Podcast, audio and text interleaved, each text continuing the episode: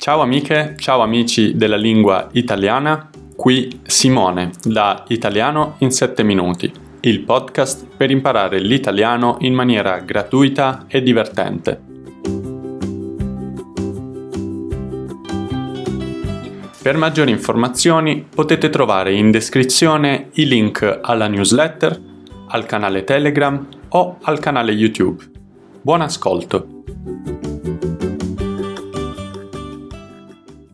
Ciao amiche e ciao amici della lingua italiana, l'estate è arrivata, anzi quando questo video verrà pubblicato saremo nel pieno dell'estate, probabilmente saremo in vacanza, anzi sarete in vacanza.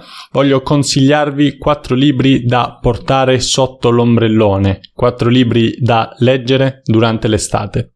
Prima di iniziare con l'argomento di oggi vi ricordo che qui potete scaricare gratuitamente la trascrizione di questo video più alcune risorse aggiuntive per comprendere meglio gli argomenti di cui parleremo oggi. Più vi ricordo che in questo video, come imparare l'italiano con i libri, ho parlato proprio di questo argomento, dunque di come fare a massimizzare l'apprendimento della lingua italiana quando usiamo i libri. Quindi vi consiglio di tenere presente i consigli che ho dato in quel video prima di comprare qualsiasi libro. Il primo libro che vi consiglio è Storia di un corpo di Daniel Pennac.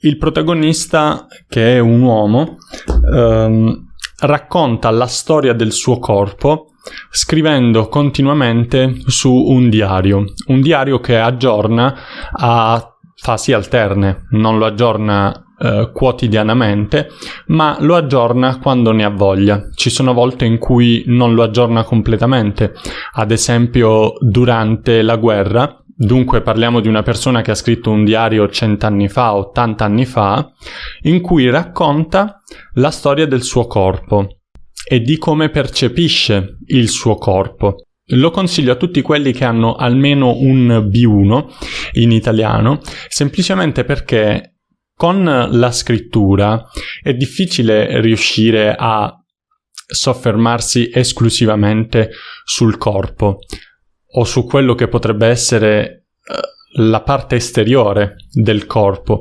E infatti la persona che scrive questo diario non solo scrive qualcosa che riguarda il corpo, ma scrive anche come si sviluppano delle caratteristiche che non sono legate strettamente al corpo, come ad esempio come si sviluppano le sue emozioni, come si sviluppa la sua memoria e come si sviluppano le sue paure durante la sua vita.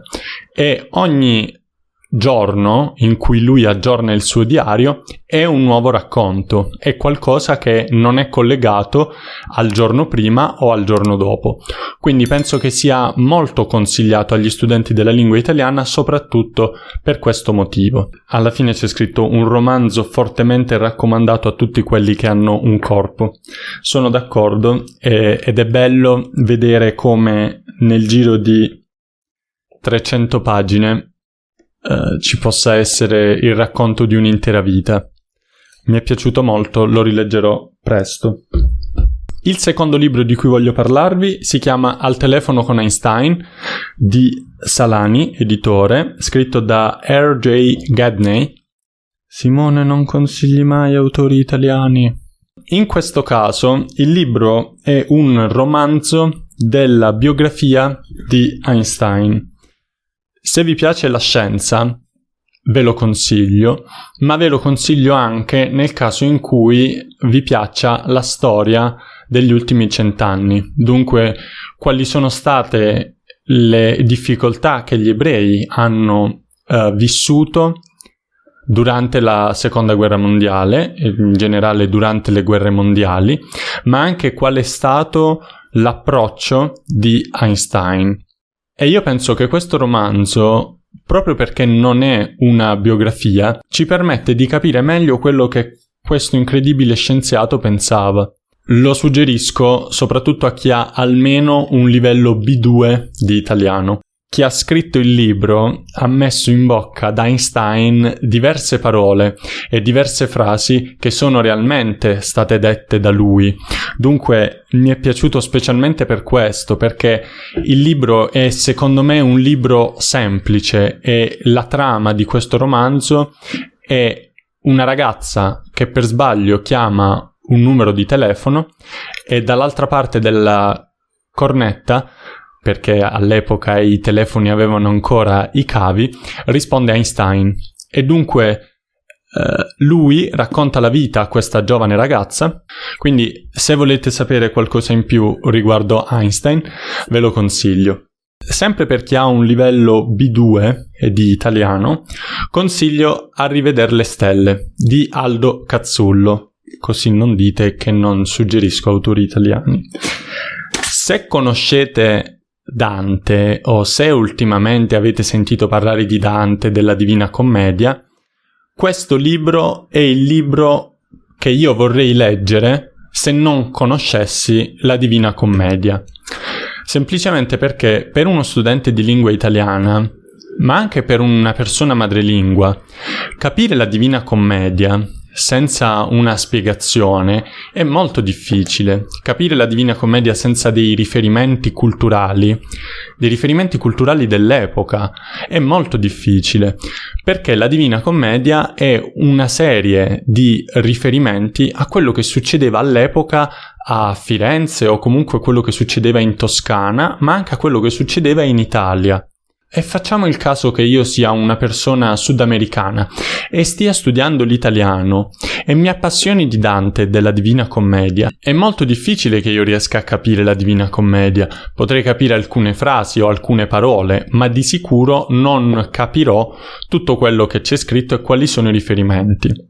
Allora, in questo libro Aldo Cazzullo non solo spiega quali sono i riferimenti dell'epoca, ma racconta anche diversi paralleli, diversi aneddoti con argomenti attuali, con argomenti di politica attuale, con eh, alcuni testi di alcune canzoni. Eh, eh, di cantanti italiani come Battiato, Dalla o Venditti. Dunque mi è piaciuto tantissimo perché secondo me è estremamente originale ma è anche estremamente informativo e se potessi tornare indietro, eh, avrei preferito leggere prima questo libro sulla Divina Commedia e poi leggere la Divina Commedia e non il contrario. L'ultimo libro, che consiglio esclusivamente a studenti che hanno almeno un livello C1 di italiano, è Lettere a Teo di Vincent van Gogh. È un libro che non ho ancora finito di leggere, sono quasi a metà, ma è un libro che mi piace tantissimo. E secondo me non dovrebbe essere letto soltanto dagli amanti dell'arte, dovrebbe essere letto un po' da tutti, semplicemente per capire cosa passava nella testa di un artista riconosciuto a livello mondiale come Van Gogh.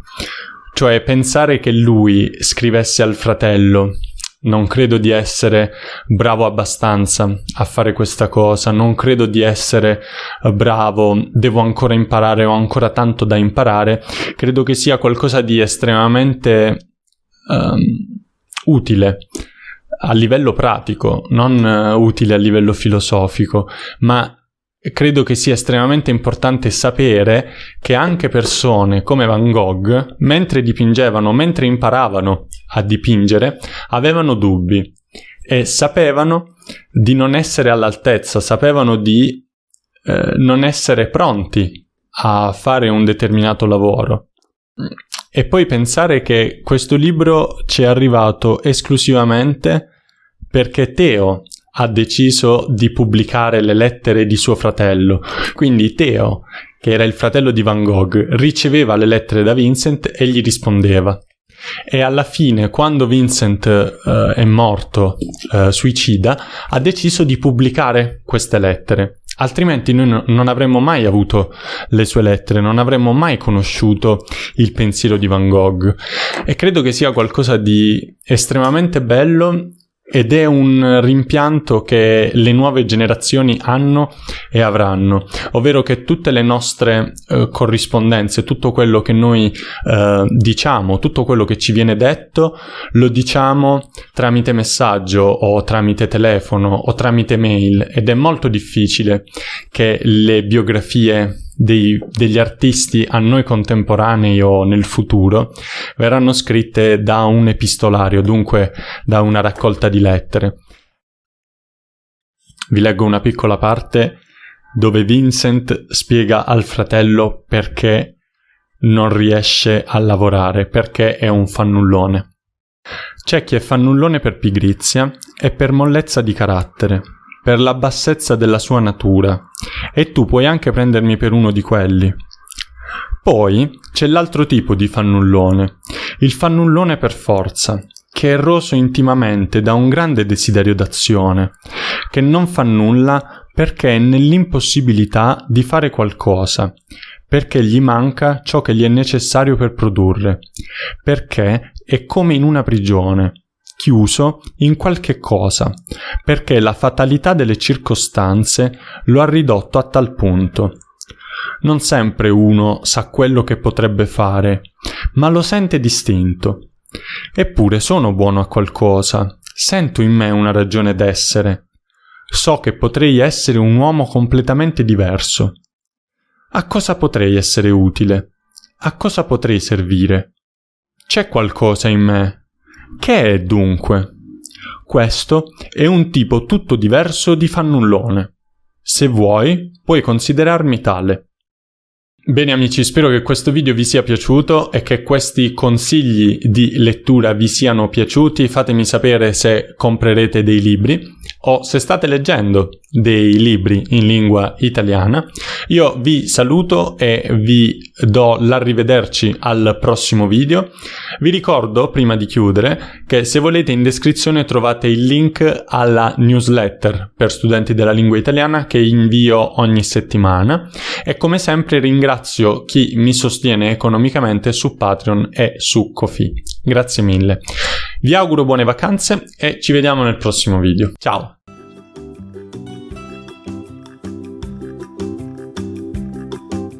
Spero che questo episodio vi sia piaciuto. In descrizione potete trovare del materiale aggiuntivo e se volete potete aiutarmi lasciando una recensione positiva a questo podcast.